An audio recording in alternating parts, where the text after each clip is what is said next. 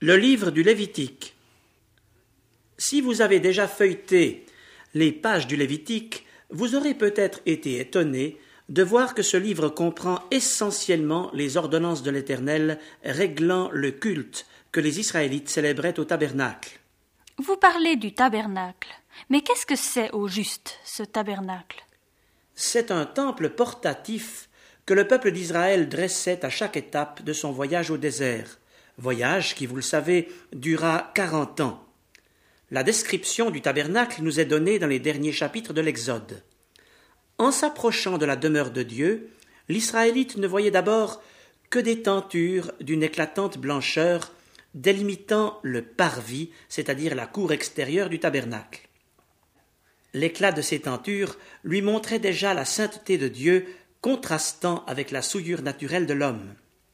Par-dessus ces tentures, l'Israélite apercevait à distance le sanctuaire, une espèce de grande tente sur laquelle reposait la colonne de nuée et de feu, symbole de la présence de Dieu. L'Israélite avait-il le droit de pénétrer dans ce sanctuaire? Non, seuls les Lévites, c'est-à-dire la tribu sacerdotale, avaient le droit de pénétrer dans le tabernacle proprement dit. L'Israélite faisant partie d'une autre tribu n'avait accès qu'au parvis et encore sous certaines conditions. Il fallait qu'il amène avec lui un animal de son troupeau pour l'offrir en sacrifice à Dieu sur l'autel des holocaustes. Là, le sacrificateur égorgeait l'agneau ou le chevreau offert en sacrifice de culpabilité. Et lorsque le sang de cet animal était répandu sur l'autel, le sacrificateur pouvait certifier à l'Israélite qu'il était pardonné de sa faute et il pouvait retourner au camp la conscience déchargée. Si l'Israélite offrait son sacrifice dans la cour extérieure du tabernacle, à quoi servait alors le sanctuaire lui-même? Ce sanctuaire était la demeure de Dieu. Il comprenait deux parties distinctes, le lieu saint et le lieu très saint. Dans le lieu saint, les Lévites présentaient les parfums sur un autel réservé à cet usage. Ils allumaient les lampes du chandelier et dressaient la table des pains devant l'Éternel. Dans le lieu très saint, seul le souverain sacrificateur pénétrait une fois par an. C'était au jour des expiations la grande fête annuelle. Le souverain sacrificateur s'y rendait avec le sang de la victime présenté par la nation d'Israël pour ses péchés collectifs. Alors, en vertu du sang apporté en sa présence, Dieu pardonnait les péchés de tout Israël. De ce fait, Dieu pouvait continuer d'habiter au milieu du camp. Nous touchons ici à un principe fondamental qui règle toutes les relations de Dieu avec l'homme. L'Écriture dit Sans effusion de sang, il n'y a pas de pardon. Épître aux Hébreux, chapitre 9, verset 22. Dieu ne peut voir le mal, et sa sainteté condamne inexorablement le coupable. Et pourtant, il regardait Israël favorablement, il lui était propice, en dépit de ses péchés et de ses désobéissances. Mais vous venez de dire que Dieu ne peut voir le mal. Comment est-ce possible alors? C'était possible parce que Dieu regardait les coupables au travers du sang, dont le couvercle de l'arche de l'alliance était aspergé.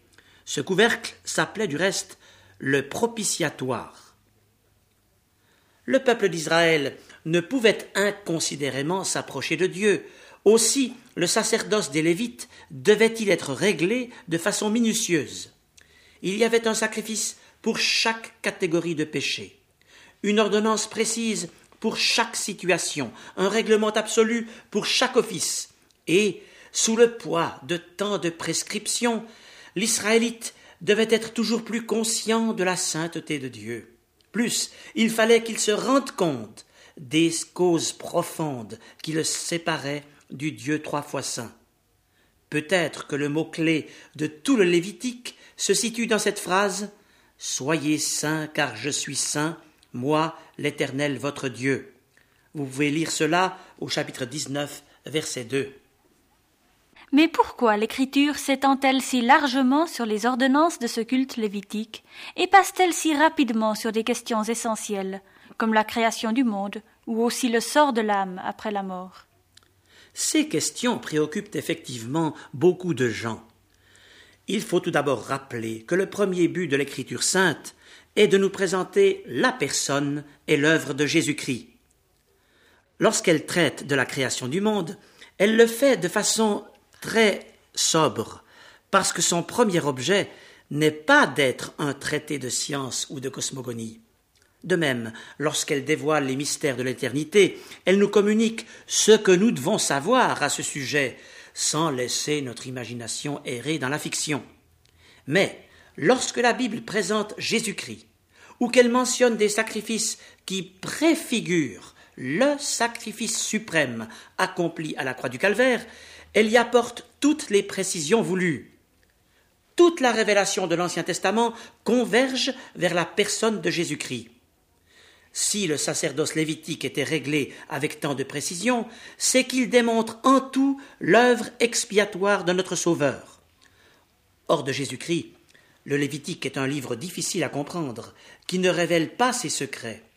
Mais en Jésus-Christ, toutes ces ordonnances prennent un nouveau relief et une signification qui nous concerne directement. Permettez-moi de recourir à une illustration. Un prédicateur préparait le culte qu'il devait présider le lendemain dimanche. Sa femme s'était absentée pour faire des emplettes et lui avait confié la surveillance de leur garçon de dix ans. Désirant travailler sans être dérangé, le père remit à son fils un jeu de puzzle dont les morceaux aux teintes de pastel représentaient la mer en démence dans la tempête.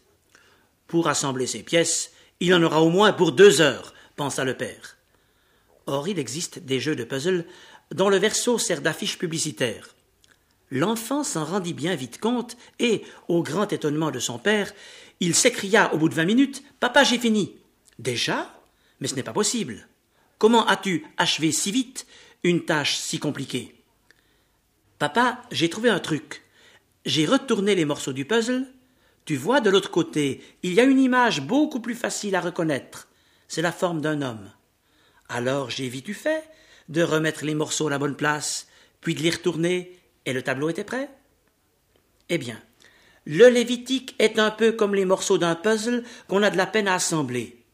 Mais il s'y profile aussi une image, la silhouette d'un homme, avec H majuscule. Cet homme, c'est Jésus-Christ, dont l'empreinte est déposée sur toutes les parties de ce livre. C'est Jésus-Christ qui est l'Holocauste du chapitre 1er, l'offrande du chapitre 2, le sacrifice d'action de grâce du chapitre 3 les sacrifices d'expiation et de culpabilité des chapitres 4 et 5. Il incarne dans sa personne les ordonnances des chapitres 6 et 7 concernant les sacrifices.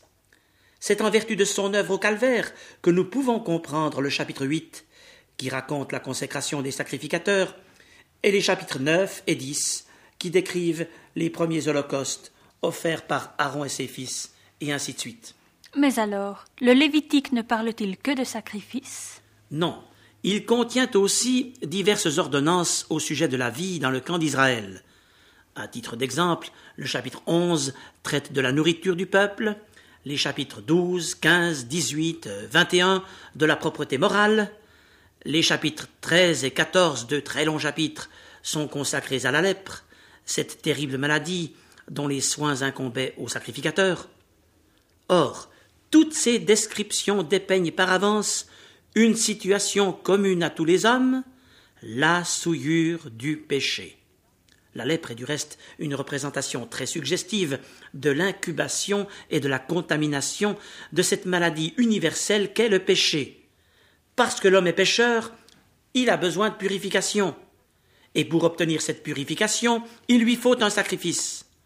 Or Jésus-Christ s'offre à lui pour être le sacrifice qui lui assurera pardon et accès à Dieu, ce que nous démontre aussi le chapitre 16, que l'on peut considérer comme le plus important du Lévitique.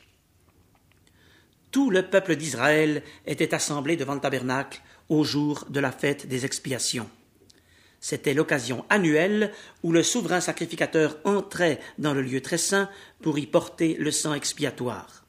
Alors Dieu renouvelait son pardon au peuple. Parmi les divers sacrifices proposés pour ce jour, l'Assemblée d'Israël devait offrir deux boucs. Les anciens du peuple confessaient d'abord les péchés de la nation en posant symboliquement leurs mains sur la tête de ses victimes. Et l'un de ces boucs était égorgé. Son sang était alors apporté dans la présence de Dieu par le souverain sacrificateur, et Dieu pardonnait au peuple. Puis, le deuxième bouc, éclaboussé du sang du premier bouc, était chassé vivant dans le désert.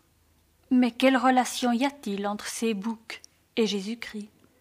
Ces boucs sont une image remarquable de l'œuvre de Jésus-Christ à la croix du calvaire pour nous assurer le pardon de nos péchés. D'une part, Jésus-Christ a été une victime expiatoire lorsqu'il a versé son sang pour nos péchés. D'autre part, il est un sauveur vivant qui a triomphé du tombeau et qui se présente actuellement pour nous devant la face de Dieu, justifiant les coupables et garantissant leur salut éternel. Dans l'Épître aux Romains, chapitre 4, verset 25, l'apôtre Paul dépeint ces deux aspects de l'œuvre de Jésus-Christ. Jésus-Christ livré pour nos offenses, c'est ce que préfigurait le premier bouc offert à l'autel.